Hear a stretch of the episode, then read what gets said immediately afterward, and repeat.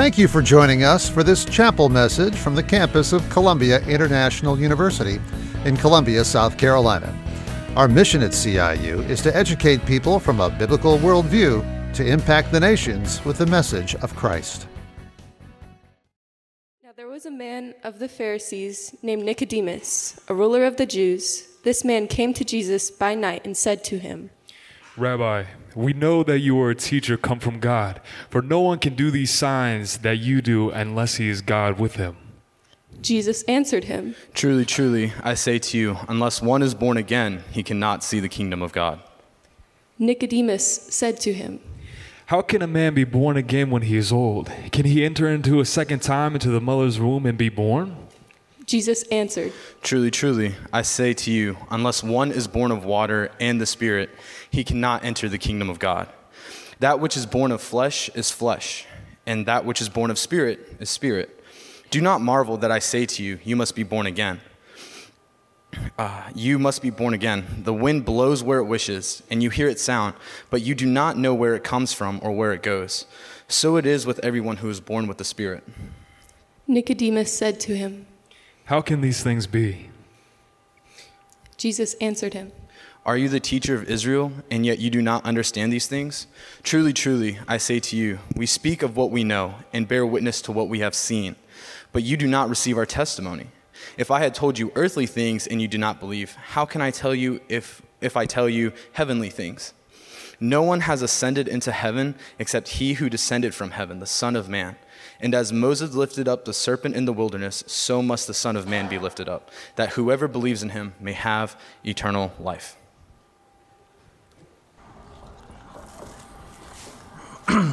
If you were in Everton, England, walking through the cemetery, you could stop at a tombstone of Reverend John Berridge, vicar of Everton, and here's the epitaph you would read Reader, art thou born again?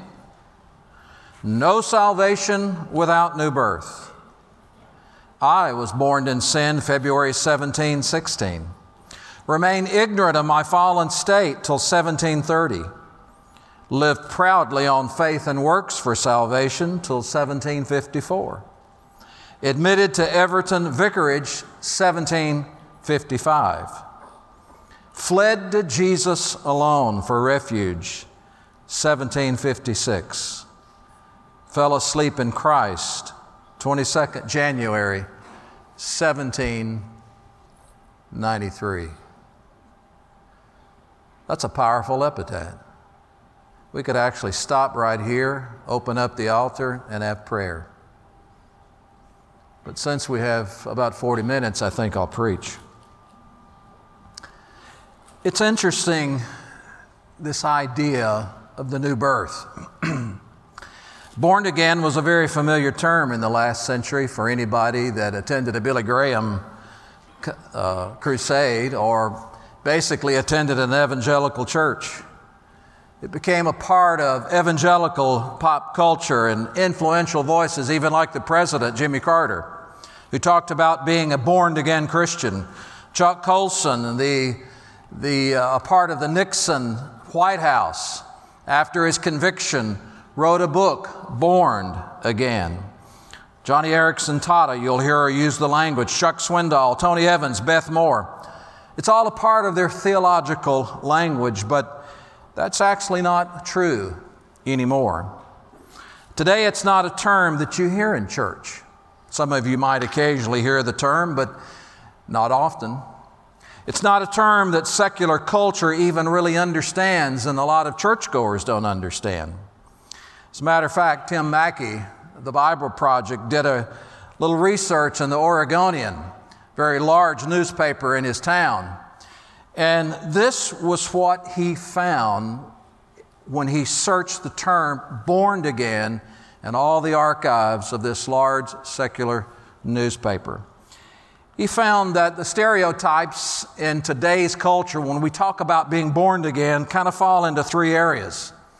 He said, first of all, the term was used about famous people who are involved in sex, drugs, and heavy rock music. Suddenly, their life came crashing down They sort of did an about face, found Jesus, and started singing Christian music.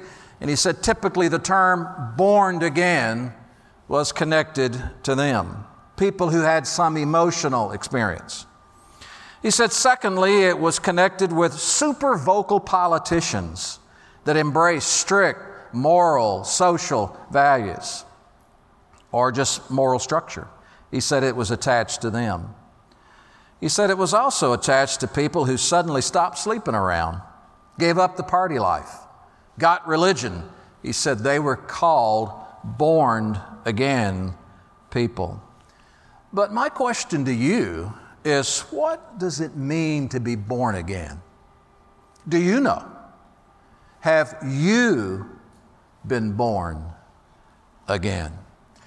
Well, I think we can find that answer only in the words of the one who actually used that term for the first time in history. And Jesus used that term in his conversation with Nicodemus. And out of that conversation, four questions arise Who is it for? Who needs to be born again? What does it do? How does it come? How do I know I have been born again? Let's ask the first question Who in the world is it for? Well, I just mentioned to you that on the street chatter, about born again people, they fall into three stereotypical categories. You know, the broken type. You've heard them. Sometimes a pastor will bring someone into the church. He's been a drug addict. He's been dysfunctional. He grew up in a terrible home and he's had all kinds of problems, moral issues, and all kinds of, of, of terrible things have happened to him. And he, he stands in the pulpit and he talks about the great change in his life. That's what secular world says. Oh, that guy is the guy that needed to be born again. He needed it. And in the political world, the knee jerk fundamentalists, the conservative, the political hacks that embrace real strict rules from Judeo Christian faith, they're immediately lumped into that pile. Oh, those are the people who've been born again. Or the party girl that stopped sleeping around. But what is interesting, and what's amazing as you read this passage, the very first person Jesus called to be born again fit none of the stereotypes. Nicodemus was a well adjusted, non emotional, upper echelon academic elite who had it together morally. He was a religious studies professor, a money loving theologian. In the Supreme Court of Israel, he was at the top of his game in every area of life. He was so secure enough that he could approach Jesus wisely under the cover of darkness to talk about, you know, we know you came from God and we know we're from God and we believe in you. Maybe we could get together and work something out. Maybe we could help you and you could help us. His life was working just fine. He didn't have any sad stories to make headlines in the Jerusalem news. He was doing well. But it's interesting. Jesus immediately reset that conversation. It's an abrupt halt to what Nicodemus was saying. Suddenly, Jesus just looks to him and says, You know what, son? You need to be born again. You need a new life. What's the point? The point Jesus was making being religious, joining the church, being baptized, doesn't cut it. Some people rest on those things. They rest on their moral life. They rest on their religious life. Well, I'm a missionary's kid. I'm a pastor's kid. I was born into a Christian home. I was baptized early on in life. And somehow you assume because all of those things came together in your life, you're born again. You have spiritual life from above. But Jesus looks at you and say, well, no, you need a spiritual birth in your life. Many today, many evangelists, many preachers would look at Nicodemus and say, Wow, you're a good man, very religious. You know what? Just say this little prayer, and, and that'll take care of everything you need. But in Jesus' mind, no matter how high up he was in the religious stratosphere of his day, he was a zero when it came to spiritual birth in the eyes of God.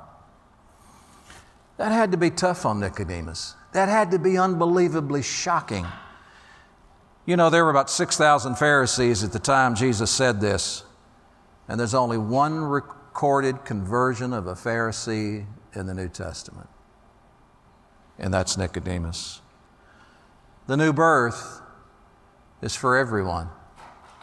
Not a single one of you here can escape the way you come into the kingdom of God is through being born from above. None of you would remember this. Dr. McCain might. 1970, Asbury College, which is now Asbury University, had an amazing, remarkable move of God. Dr. Kinlaw said it like this. He was the president at the time. He said, God stepped in to his auditorium and stayed for 13 days. There was never a moment, night or day, when someone wasn't in that auditorium praying. Confessions were being made. Kids were lining up behind the chapel pulpit, coming clean, making confessions, talking about what they'd been, the stuff they had been doing. There was a young lady in that group who had grown up in a Salvation Army home. And from just a little girl, she had played a violin on the street. She had served in the soup lines. She had given her testimony about being a Christian to the down and outers. Been there, done that, had the t shirt. And now she's 18 years old and she's in the middle of that revival at Asbury College, and God saves her for the first time in her life. She experiences the new birth. She gets on the phone Back in those days, it was the payphone in the hallway. And she got in the line and she called her daddy, who was a captain in the Salvation Army. She said, Dad, I got some great news. He said, What is it? She said, Dad, I was born again tonight. The line went silent. Her dad said, What in the world are they doing to you down there? Well, you've been a Christian all your life. You, and he went through that resume of playing on the streets and serving in the soup line and giving her testimony. He said, What did they do? He said, Oh, dad, dad, dad, dad, listen. I did that because that was just my family culture. That's what we did. That was our identity. It was just a part of being your family. I did that because I loved you and mom and I love what you were doing. But she said, Dad, something's happened to me internally. She said, Dad, I've been born again. What's also interesting, during that same revival, the New Testament professor at Asbury was converted. He got saved, a real, live Nicodemus. What does the new birth do? What does it do? Well, just as your first birth gave you physical life, the new birth gives you spiritual life. An implantation of new life, spiritual life by the Holy Spirit. When he turned to Nicodemus and said to him, You've got to be born of water and of the Spirit, or you won't even see the kingdom of God. You will not enter the kingdom of God. Jesus was shocked when Nicodemus didn't seem to know that. He said, You're a teacher in Israel. You don't know this? Why, everybody that was a teacher, a professor of, of, of the Torah, a professor of the prophets should have known Ezekiel chapter 36. The promise that I will sprinkle clean water on you and purge you and wash you from all your uncleanness. That was an outward thing. And then I'm going to put my spirit in your heart I'm going to give you a new heart, a heart of, take the stony heart out, put a heart of flesh in, and I'm going to put my spirit within your heart. I'm going to write my laws on your heart. Jesus, water, spirit. Something is going to happen that's going to change you both inwardly and outwardly. And you don't even know that, Nicodemus? We talk about what does a new birth do? The language in the New Testament's amazing. Paul says, You are a new creation. Peter says it like this He said, You've been born from above through the power of the resurrection of Jesus Christ. Born again, not from corruptible seed or perishable seed, but from imperishable seed. Titus talks about the washing of regeneration and the renewal of the Holy Spirit. Ephesians said, You are dead in your sins. He said, You walked according to the course of this world you were plugged into this present world. That's the drummer that you listened to. That's the beat that you followed. That's the way that you would go. This present world, you, you followed the prince of the power of the air. In other words, you were a part of the devil's gang. That's where you were. He said, But because of God's gracious mercies, you're no longer alienated. You've been brought into the family of God. Some amazing things have happened to you. Paul puts it in a nutshell in Romans chapter 5 to those who've been justified by faith. He said, We have peace with God. if I could put peace in a capsule and peddle it, I'd be a billionaire overnight. Some of you long for peace. You long for a sense of rest in your own heart, but can only be found through the new birth. There's peace with God. There's the power of grace that works in your heart. Paul said, You've been ushered into a whole new level of living. You have been brought into this level of grace wherein we stand. The power of grace is working in your life. Grace is more than just unmerited favor. Grace is also that gracious ability of the Holy Spirit that enables us to do and to be everything that God wants us to be. Paul exclaimed, Where sin abounded, grace did superabound in our lives. There's peace with God, there's the power of grace, and there's the promise of future glory in heaven. Those are things that happen in the new birth. Might even phrase it like this we have new sensibilities. We have a totally new identity if we've been born again. We now see the kingdom. We now see its values. We now hear the voice of the Spirit. We can touch and taste and smell our emotions. Our mind is illumined. Our heart is moved. Our loves are reoriented. We have a new identity. I'm not the same old guy I was before I was born again. If you had met me at 17 years old, you wouldn't have liked me very much. I say I was a leftover from the hippie generation. Pathetic. But something amazing and mysterious happened to me on March the 17th, 1974, on a Sunday night when I yielded my life to Christ. He washed me with water and gave me a new heart and a new spirit on the inside. My life was changed. St. Augustine said it like this When St. Augustine, who was quite a, a wicked man and deep into the world of, of, of immorality and sex, he had a mistress. I guess his favorite mistress was Claudia. And after Augustine's conversion, he went back into the little village where he lived and he was walking down the street.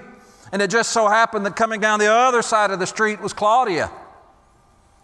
And Augustine paid her no attention. He just kept walking.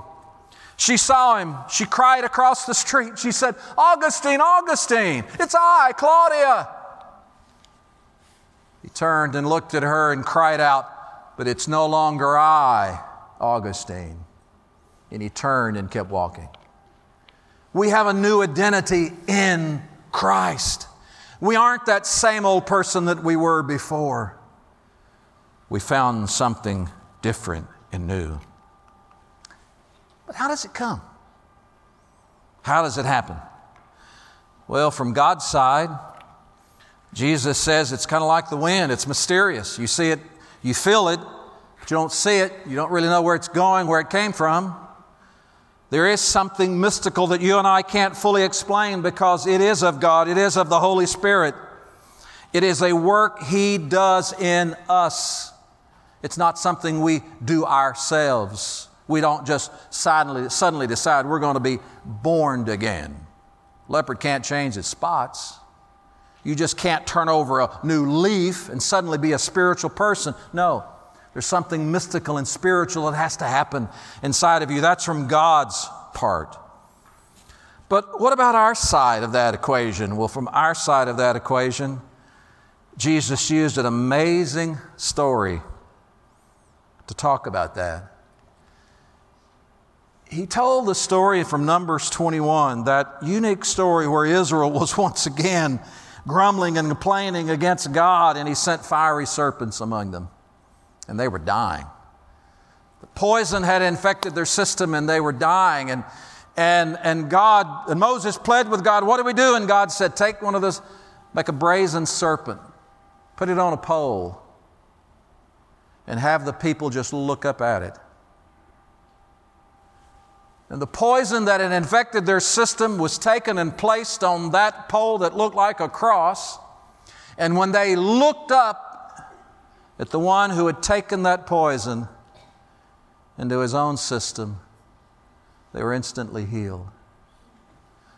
What Jesus is saying simply here is that our part of that is to look in faith we cannot save ourselves. Our good works will not save us. Our religious morality will not save us. You can be baptized till every fish in the river knows your name and social security number, and that won't save you. You can take every Bible class there is at Columbia. You can go to every student prayer meeting. You can go oh, every mission trip you want to go. None of that will save you. You only have to look to Him in faith for that salvation. Look and live was the language of the Old Testament. Look and live is what Jesus said. Faith is simply believing what He says, trusting in what He promises, and obeying what He commands. Faith is our part. Most of you have at least have heard the name of Charles Spurgeon prince of preachers, the great preacher, the great British preacher. Have you heard the story of his conversion? 15 year old Charles Spurgeon was going faithfully going to go to church one Sunday morning and a blizzard hit in the area where he lived. The blizzard was so bad that he couldn't get to the church where he normally would go, and he had to stop at a little small primitive Methodist church. Again, the blizzard was so bad that the pastor wasn't there. Very few people were there. Just a handful of people showed up. And he said, I made my way into that little church and I sat back under the balcony area, and a handful of people were there. And he said, This sort of a, an ignorant layman tried to help in the service. And so he got up and he read from Isaiah 45 22. He said, Look unto me and be saved all ye ends of the earth. And then he started exhorting. He said, My dear friends, this is a very simple text indeed. It just says, Look. Now, that doesn't take a lot of effort. It ain't lifting your foot or your finger, it's just look. Well, a man need not go to college to learn to look. You may be the biggest fool, and yet you can look. A man need not be worth a thousand pounds a year to look. Anyone can look, a child can look. But that's what the text says. Look. But it also says, Look unto me. Hi, said he. Many of ye are looking to yourselves. No use looking there. You'll never find comfort there. Look unto me, it says. Look unto me, I'm sweating great drops of blood. Look unto me, I'm hanging on a cross. Look unto me, I'm dead and buried. Look unto me, I rise again. Look unto me, I ascend. I'm sitting at the right hand of the Father. Oh, look to me, look to me. And then the layman looked back at young Charles Spurgeon sitting there, listening, absorbing those words. And here's what he said He said, Young man, you look miserable. And you're always going to be miserable. Miserable in life, miserable in death, if you don't obey my text this morning. But if you obey now this moment, you will be saved. And then he said, he shouted like only a primitive Methodist could shout. And he said, Young man, look to Christ. There and then the cloud was gone. The darkness rolled away. Charles Spurgeon said, For the first time by faith, I looked to Jesus. And in that moment, was converted. Billy Graham tells an amazing story of back in the 50s when he was invited to speak at Cambridge University. Billy Graham was unbelievably intimidated by going to a place like Cambridge and speaking. And of course, the Cambridge faculty began to make a lot of remarks about this, this, this American hick who probably preached on sawdust coming over. What in the world is he going to say to us? Billy Graham said, I had, I had heard so much of that that he said, I became intimidated. And he said, So I, I really brushed up on my, my, my manuscripts. And he said, I, I pulled in a lot of names of big philosophers and I tried to quote a lot of important people. And he said, The first four nights, it was miserable. Miserable. And those who were there said, It was indeed miserable. He didn't do very well. But he said on the last night, he said, I got alone with God that day and he said, God, this isn't working. I'm trying to be something I'm not, trying to impress people. And Billy Graham worked out a new message on the blood of Jesus Christ. And he said he started at Genesis and went through the whole Bible, every scripture he could come up with. And he said, I just preached to them the Word of God and the, and the scripture. And that night, 450 Cambridge students came forward and were powerfully converted. 25 years later, a man who was at that, an American who was there at that Cambridge event, who witnessed it, was in London and he met an Anglican priest. They struck up a conversation, and the man said, Tell me, tell me how, did you, how did you become a clergy in the Church of England? And he said, Oh, he said, I, I was in Cambridge. And he said, Billy Graham came. And he said, On that Friday night, when he spoke about the blood of Jesus Christ, he said, God spoke to my heart, and I placed my faith in Christ, and that was the end result. How do you become born again. How does it come? It comes by faith, real, genuine trust in the atoning work of Jesus Christ to transform your life. But finally, how do I know? How do I know that I've been born again? Well, if you put all the theologians in a sack and shook them and they fell out, here's what would fall out they pretty much agree on the fact that the new birth is witnessed and evidenced to by a changed life. That's a consensus. That's what they would say.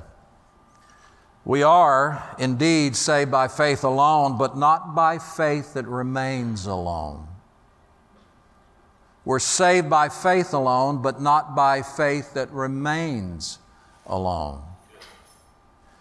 What does that mean? Well, that means there are some evidences. First John, the entire epistle, is built around the very fact John said, I'm writing these things to you that you might know that you have eternal life. And if you take the book and break it apart, there's three basic evidences. The first is obedience. If you have truly been born again, there's something that's happened in your heart. That stony heart's been taken out. A heart of flesh has been placed inside. And God said, I've written my laws on your heart. A simple way to say that is when you and I have been born from above, we have a heart that wants to obey Him. John said, Hereby you know that you know me if you keep my commandments. A heart of obedience. A sinner has a rebellious heart. He's always kicking against everything, bucking against everything, the system and everybody else. He has an incurved heart that wants to do its own thing, go its own way, be its own little God, call its own shots. A changed heart, a converted heart, a newborn from above heart is a heart that suddenly wants to obey. John said the second evidence is love. He said there's this new love for the brethren. He Said it's not all about me, it's not all about loving myself. It's suddenly a, a, a, a love that loves others, a self giving love. But he says it's also this component of belief. He said, Everyone who believes that Jesus Christ has been born of God. That's just not an intellectual thing, it's also an intimate, by faith awareness that Jesus is, in fact, the Son of God. Three simple tests that's obedience, love, faith. John Wesley that's a crude drawing of John Wesley at Aldersgate. John Wesley was born into an amazing home. He had a remarkable mother. He was taught Greek at four years old. He, his father was an amazing man, a clergyman of the Church of England. But John Wesley was not converted until he was 35 years old. At a place called Aldersgate, reading the preface to the book of Romans, John Wesley said this He said, I felt my heart strangely warmed, and I felt I did trust in Christ. Christ alone for salvation. And an assurance was given to me that He had taken away my sins, even mine, and saved me from the law of sin and death.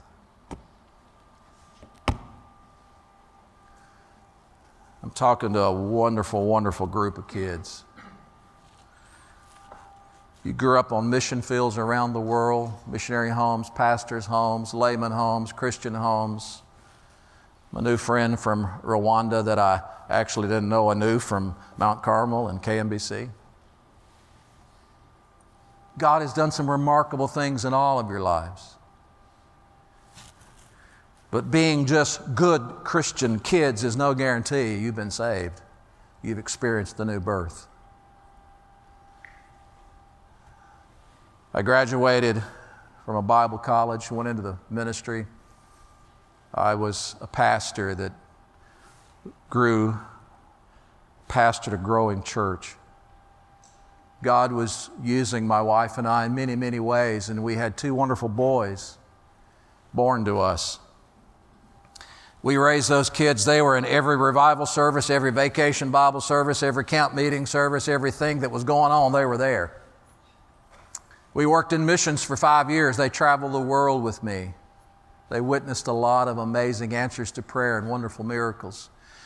When I went to the Bible college as a president, they were there. They played in a college orchestra. They did all kinds of things. Wonderful opportunities. Good guys, good boys, never, never disrespectful, never unkind, always gracious. But I noticed my oldest son, uh, you know, son is every, yeah, dad, yeah, I, I, sure, I love the Lord. Yeah, of course. I said, well, son, are, are you, are you ever reading your Bible? Uh, uh, yeah, well, I'm, I'm getting around. I'm going to do that. I'm going to do that. And I thought, well, maybe, he, maybe, maybe this Bible I've given him, I bought him one of those, uh, well, anyway, it doesn't matter. I, I, it, it, it, was a very significant Bible. I said, well, maybe that's bad translation. So I got him another translation. Oh, thanks, Dad. I appreciate that, man. That's going to help me. It went right on top of the old one. I said, I'll tell you what he needs. He needs a devotional book to explain some of that stuff. So I got him a devotional book. Oh, thanks, Dad. That's great. I'm on you. Went right on top of the other one. And all of a sudden, books just started piling up. And they were getting dusty. They weren't being used. I thought, wow, what can I do? What can, man, uh, you know, son, you really well, should we do this together? And oh, Dad, I'm, gonna, I'm yeah, oh man, I'm gonna get right on that. Well, he never did. Never talked about spiritual things. Never was a part of that conversation. And then one Sunday night, when that good kid was 19 years old, my wife and I were standing in the kitchen getting ready to go upstairs to go to bed, and I hear the door open, and it's, it's Josh. I can tell by the way he's walking across the foyer who it is, and he turns the corner and walks into the kitchen big, big, big smile on his face. He looked over at me and he said, Dad, I got to tell you something. I said, What is it? He said, Dad, God save me tonight. Well, that ought to make every parent just thrilled. I about fell in the floor.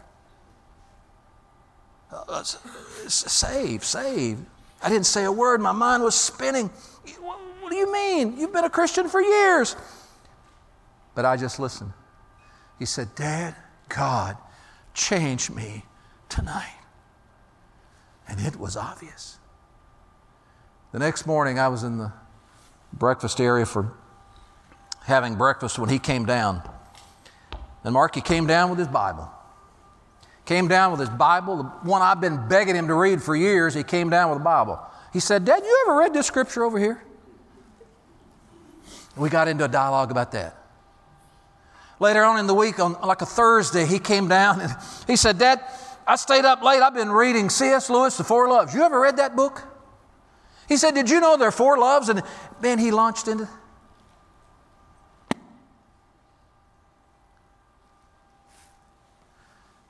I know this is not exegetical proof, I get it, but I find it very interesting that in the New Testament, Jesus only raised three people from the dead. Only three. First was the young daughter, remember? 12 year old girl. When he brought her back from the dead, what did he say? First thing he said about her. What did he say? Give her something to eat. She had an appetite. Who was the next one? Remember? Widow of Nain's son. Remember that one? Jesus stopped the funeral procession, walked up, raised this guy from the dead. He set up, what did he do? What did he do? First thing that happened, started talking. Go read it. Who was the third one? Yes, everybody, you got to get this one. Lazarus. And when Jesus raised him from the dead, what did Jesus say? Turn him loose, unbind him, let him go. It's interesting to me that the three people Jesus raised from the dead, the first one had an appetite, the second one began to speak and share, and the third one found freedom from the bondage of sin and death. To me, those are really, really good evidences. I saw those at work in my own son's life. All of a sudden, I've been trying to force feed this guy, leading him to the trough, putting salt in the water and everything else.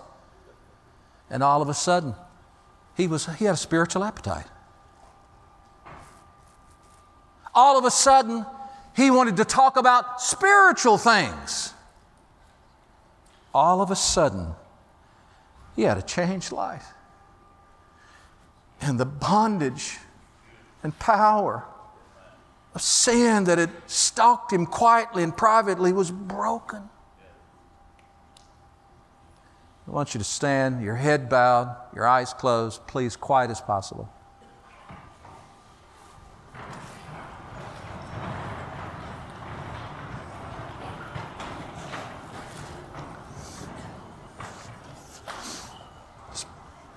Please just bow. You're gonna, you'll be out of here in 30 seconds. Head bowed, eyes closed. Not a soul talking, not a soul looking around. Nobody.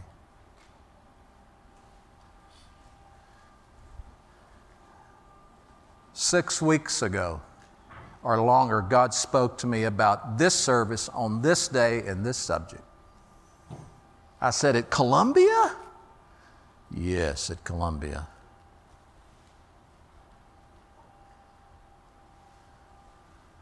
Have you been born again?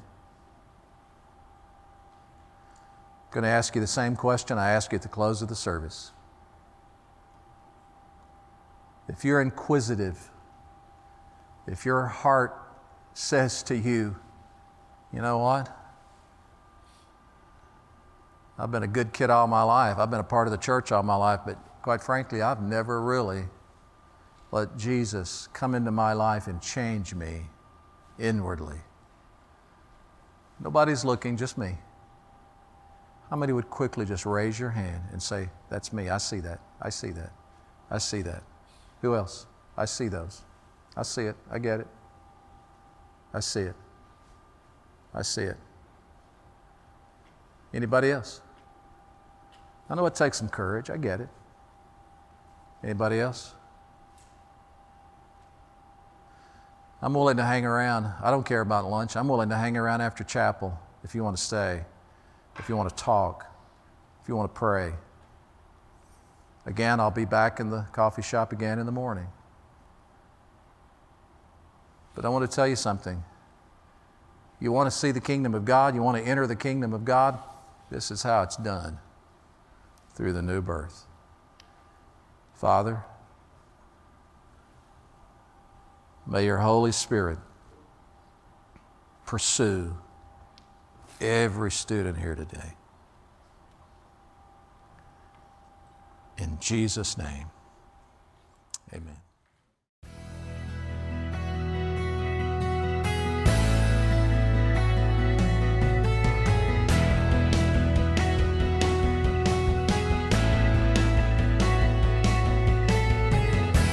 We hope you found this message a blessing to your life. More Columbia International University Chapel messages are available at iTunes and at podcast.ciu.edu. Learn more about CIU's undergraduate, seminary, and graduate programs at our website, ciu.edu. Columbia International University educates people from a biblical worldview to impact the nations with the message of Christ. Thank you for the opportunity to minister to you today.